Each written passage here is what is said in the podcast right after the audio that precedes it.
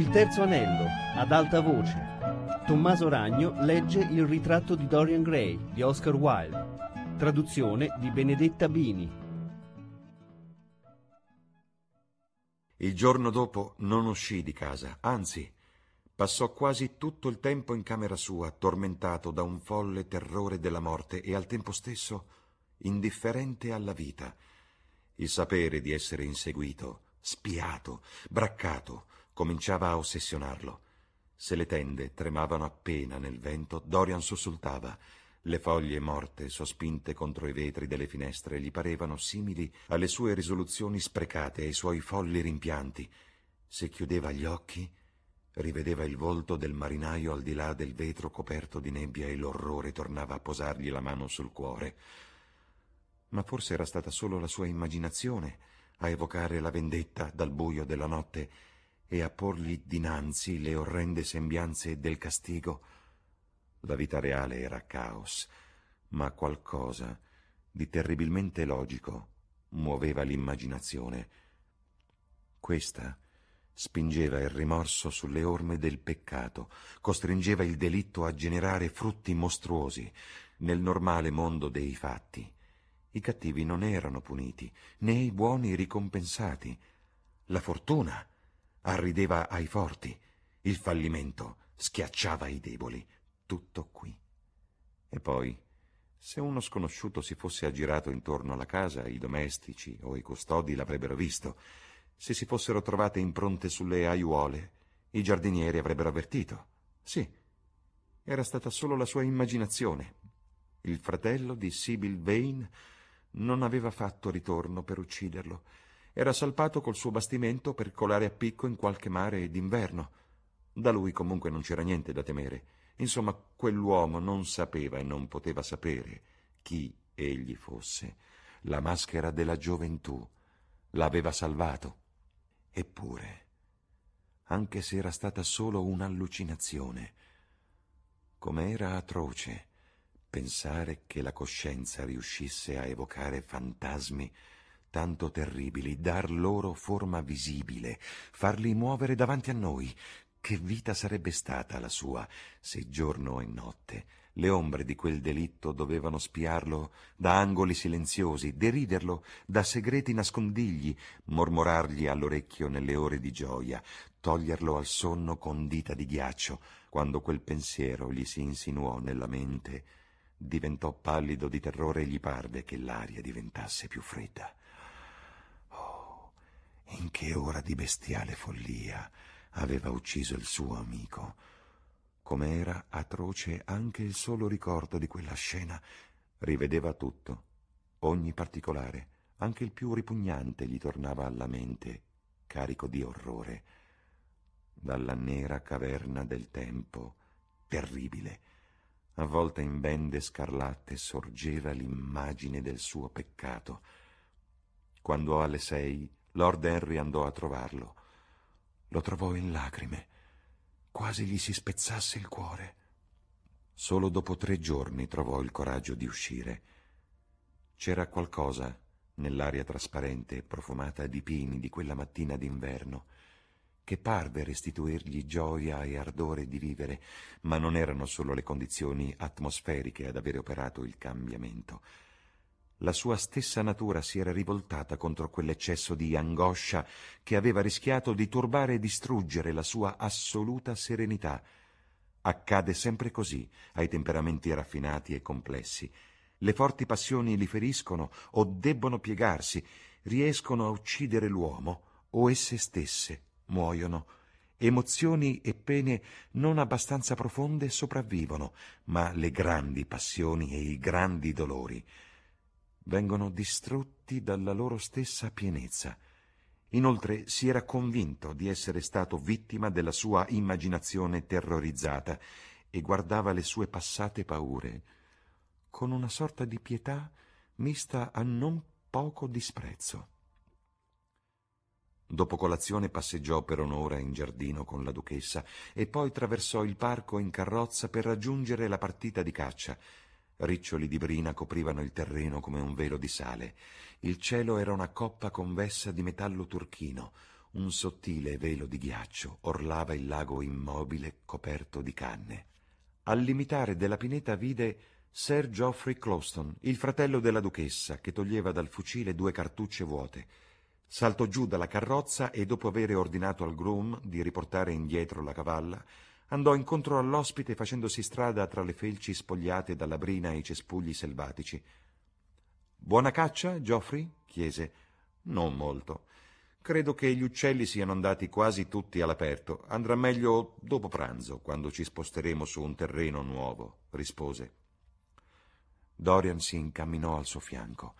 L'aria pungente e profumata, i riflessi bruni e rossastri che si accendevano nel bosco, le grida rauche dei battitori che risuonavano intermittenti, il secco schioccare dei fucili. Lo affascinavano e lo riempivano di un delizioso senso di libertà era posseduto dalla spensieratezza del piacere, dalla sublime indifferenza della gioia. D'improvviso da un folto cespuglio di erba vecchia a circa venti metri da loro balzò fuori una lepre, le orecchie dritte dalla punta nera, le lunghe zampe posteriori scattanti, che saettò come una freccia verso un boschetto di ontani.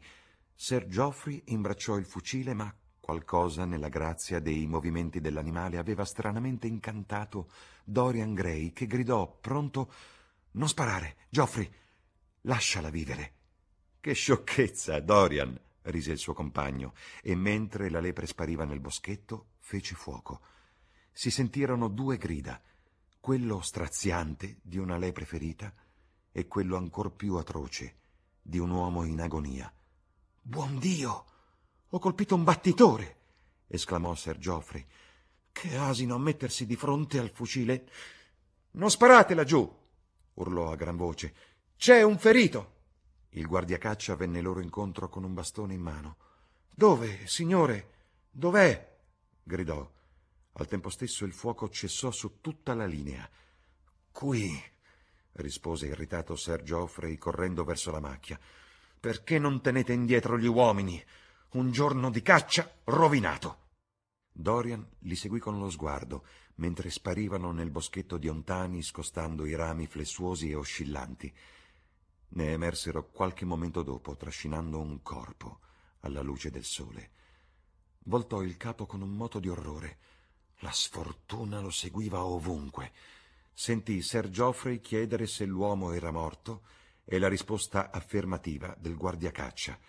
Il bosco gli parve improvvisamente animato di volti umani. Udì lo scalpiccio di migliaia di piedi e il basso ronzio delle voci. Un grande fagiano, il petto dai riflessi ramati, volò basso sulle loro teste, sfiorando i cespugli, dopo alcuni attimi che nel suo turbamento gli sembrarono interminabili ore di pena. Sentì una mano posarglisi sulla spalla. Trasalì, voltandosi. Dorian, disse Lord Henry, forse faccio meglio a dir loro che per oggi la caccia è sospesa. Non starebbe bene continuare. Vorrei che fosse chiusa per sempre, Harry, rispose Dorian con amarezza. È una cosa orrenda e crudele.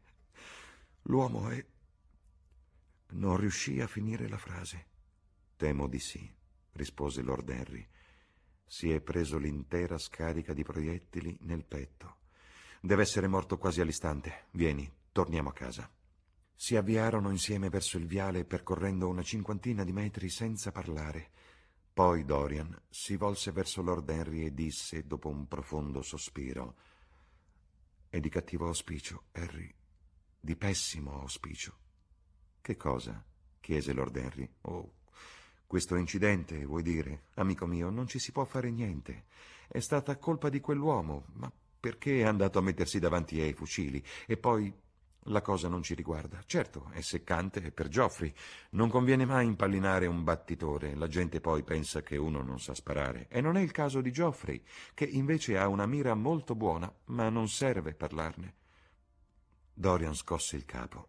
È di cattivo auspicio, Harry.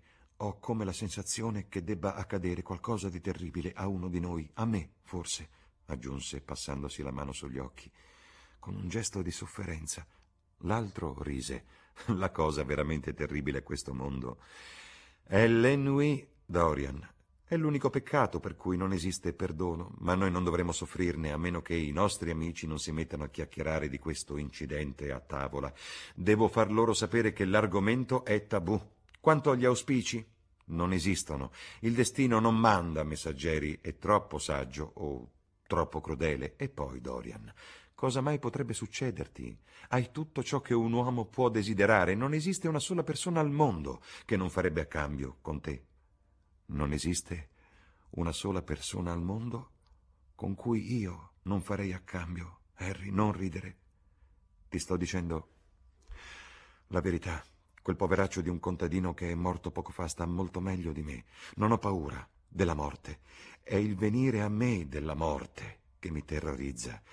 Mi pare di sentire le sue ali mostruose battere l'aria di piombo intorno a me. Dio mio. Non vedi un uomo che si muove laggiù, dietro quegli alberi, che mi spia, che mi aspetta? Lord Henry guardò nella direzione che indicava, tremante, la mano guantata. sì, disse sorridendo. Vedo il giardiniere che ti aspetta. Immagino che ti voglia chiedere che fiori vuoi a tavola stasera. Come sei nervoso, amico mio. Devi andare a parlare col mio medico quando torniamo in città. Dorian trasse un sospiro di sollievo nel vedere avvicinarsi il giardiniere. L'uomo si toccò il cappello, guardò per un momento Lord Henry con fare esitante, poi tirò fuori una lettera che porse al suo padrone. Sua Grazia mi ha chiesto di aspettare la risposta, mormorò. Dorian si mise la lettera in tasca. Dite a Sua Grazia che sto rientrando, disse freddamente. L'uomo si voltò e si diresse rapidamente verso la casa. Come piace alle donne fare cose pericolose, rise Lord Henry. È una delle qualità che più ammiro. Una donna è capace di civettare con chiunque al mondo purché la gente stia a guardare. E come ti piace dire cose pericolose, Harry. In questo caso sei proprio fuori strada. La duchessa mi piace molto, ma non sono innamorato di lei. E la duchessa è molto innamorata di te, ma le piaci assai meno. Dunque siete perfettamente assortiti. Stai facendo dei pettegolezzi, Harry, ma i pettegolezzi sono sempre senza fondamento. Il fondamento di ogni pettegolezzo è una certezza di immoralità, disse Lord Henry, accendendosi una sigaretta. Sacrificheresti chiunque, Harry, per amore di un epigramma. La gente va all'altare di sua volontà, fu la risposta. Vorrei poter amare, esclamò Dorian Gray con una profonda nota di commozione nella voce ma è come se avessi perso la passione e dimenticato il desiderio. Sono troppo concentrato su me stesso, la mia personalità mi è diventata un peso. Voglio fuggire, andare via, dimenticare. Sono stato stupido a venire qui. Manderò un telegramma a Harvey per fargli preparare lo yacht. Solo yacht. Uno è al sicuro. Al sicuro? Da cosa, Dorian? Sei nei guai. Perché non mi dici di cosa si tratta? Sai che ti aiuterei. Non posso. Harry, rispose Dorian tristemente, e forse è solo una mia fantasia, questo spiacevole incidente mi ha turbato. Ho un terribile presentimento che qualcosa del genere possa accadere anche a me. Che sciocchezza! Spero che lo sia, Harry, ma non posso fare a meno di avere questa sensazione. Ah, ecco la duchessa. Sembra Artemide in tailleur. Vedete? Siamo tornati, duchessa. Ho saputo tutto, signor Gray, ella rispose. Il povero Geoffrey è molto depresso e pare che gli abbiate chiesto di non sparare alla lepre. Strano? Sì, molto strano. Non so cosa mi abbia spinto, un capriccio, probabilmente quell'animaletto. Aveva una grazia infinita. Mi dispiace che vi abbiano raccontato di quell'uomo, è un argomento sgradevole. È un argomento irritante, interruppe Lord Henry, e senza alcun valore psicologico. Se Geoffrey l'avesse fatto apposta, allora sì che sarebbe una persona interessante. Mi piacerebbe conoscere qualcuno che ha commesso un vero delitto. Come sei perfido, Harry! esclamò la duchessa. Non vi pare, signor Gray? Harry? Il signor Gray si sente male un'altra volta, sta per svenire. Dorian si riprese con uno sforzo e sorrise. Non è niente. Duchessa, mormorò, ho solo i nervi in pessimo stato. Tutto qui. Devo avere camminato troppo stamattina. Non ho sentito cosa diceva Harry. Una delle sue cattiverie? Me la racconterete un'altra volta. Ora però Devo andare a riposare. Mi scusate, non è vero? Erano arrivati alla grande scalinata che conduceva dalla serra alla terrazza. Dopo che la porta a vetri si fu chiusa alle spalle di Dorian, Lord Harry rivolse alla duchessa uno sguardo pigro. Sei molto innamorata di lui? chiese. Ella rimase ferma a guardare il paesaggio senza rispondere. Vorrei saperlo, disse alla fine. Lord Harry scosse la testa. Il saperlo sarebbe fatale. È l'incertezza che affascina. Un velo di nebbia rende incantevole ogni cosa, ma si può perdere la strada. Tutte le strade vanno a finire in un punto solo, mia cara Gladys, disse Harry. Dove? Al disinganno. È stato il mio debut nella vita, ella sospirò, che ti si è presentato con una corona. Sono stanca di foglie di fragola. Eppure ti donano. Solo in pubblico, Harry. Ne sentiresti la mancanza, disse Harry. È di un petalo di fiore che non mi voglio privare. Lord Henry si guardò intorno come se avesse perso qualcosa. Cosa stai cercando? chiese lei. Il bottone del tuo fioretto. Lo hai fatto cadere. La duchessa rise. Oh, ancora la maschera che rende i tuoi occhi ancor più incantevoli, fu la risposta di Harry. Ella rise di nuovo e i denti bianchi parvero semi in un frutto scarlatto. Al piano di sopra, in camera sua, Dorian Gray giaceva su un divano, sopraffatto da un terrore che lo scuoteva in ogni fibra.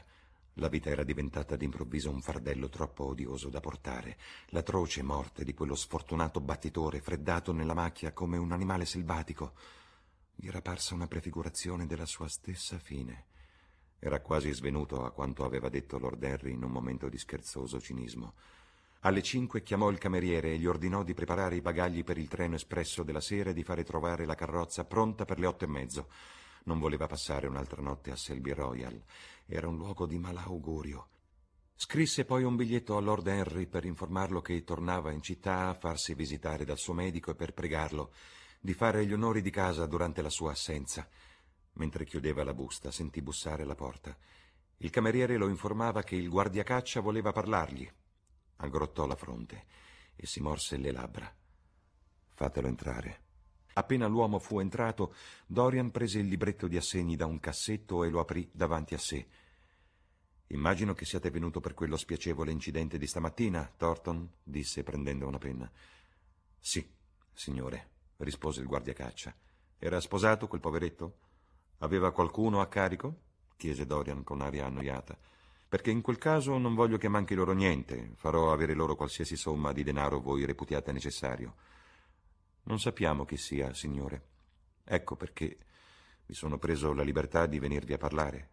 Ah, non sapete chi sia? chiese Dorian distrattamente. Cosa volete dire? Non era uno dei vostri uomini? No, signore. Mai visto prima. Sembra un marinaio, signore. La penna gli cadde dalle mani ed ebbe la sensazione che il cuore avesse smesso di battere. Un marinaio, gridò. Avete detto un marinaio? Sì, signore. Ha l'aria di un marinaio, tatuaggi su tutte e due le braccia e altre cose.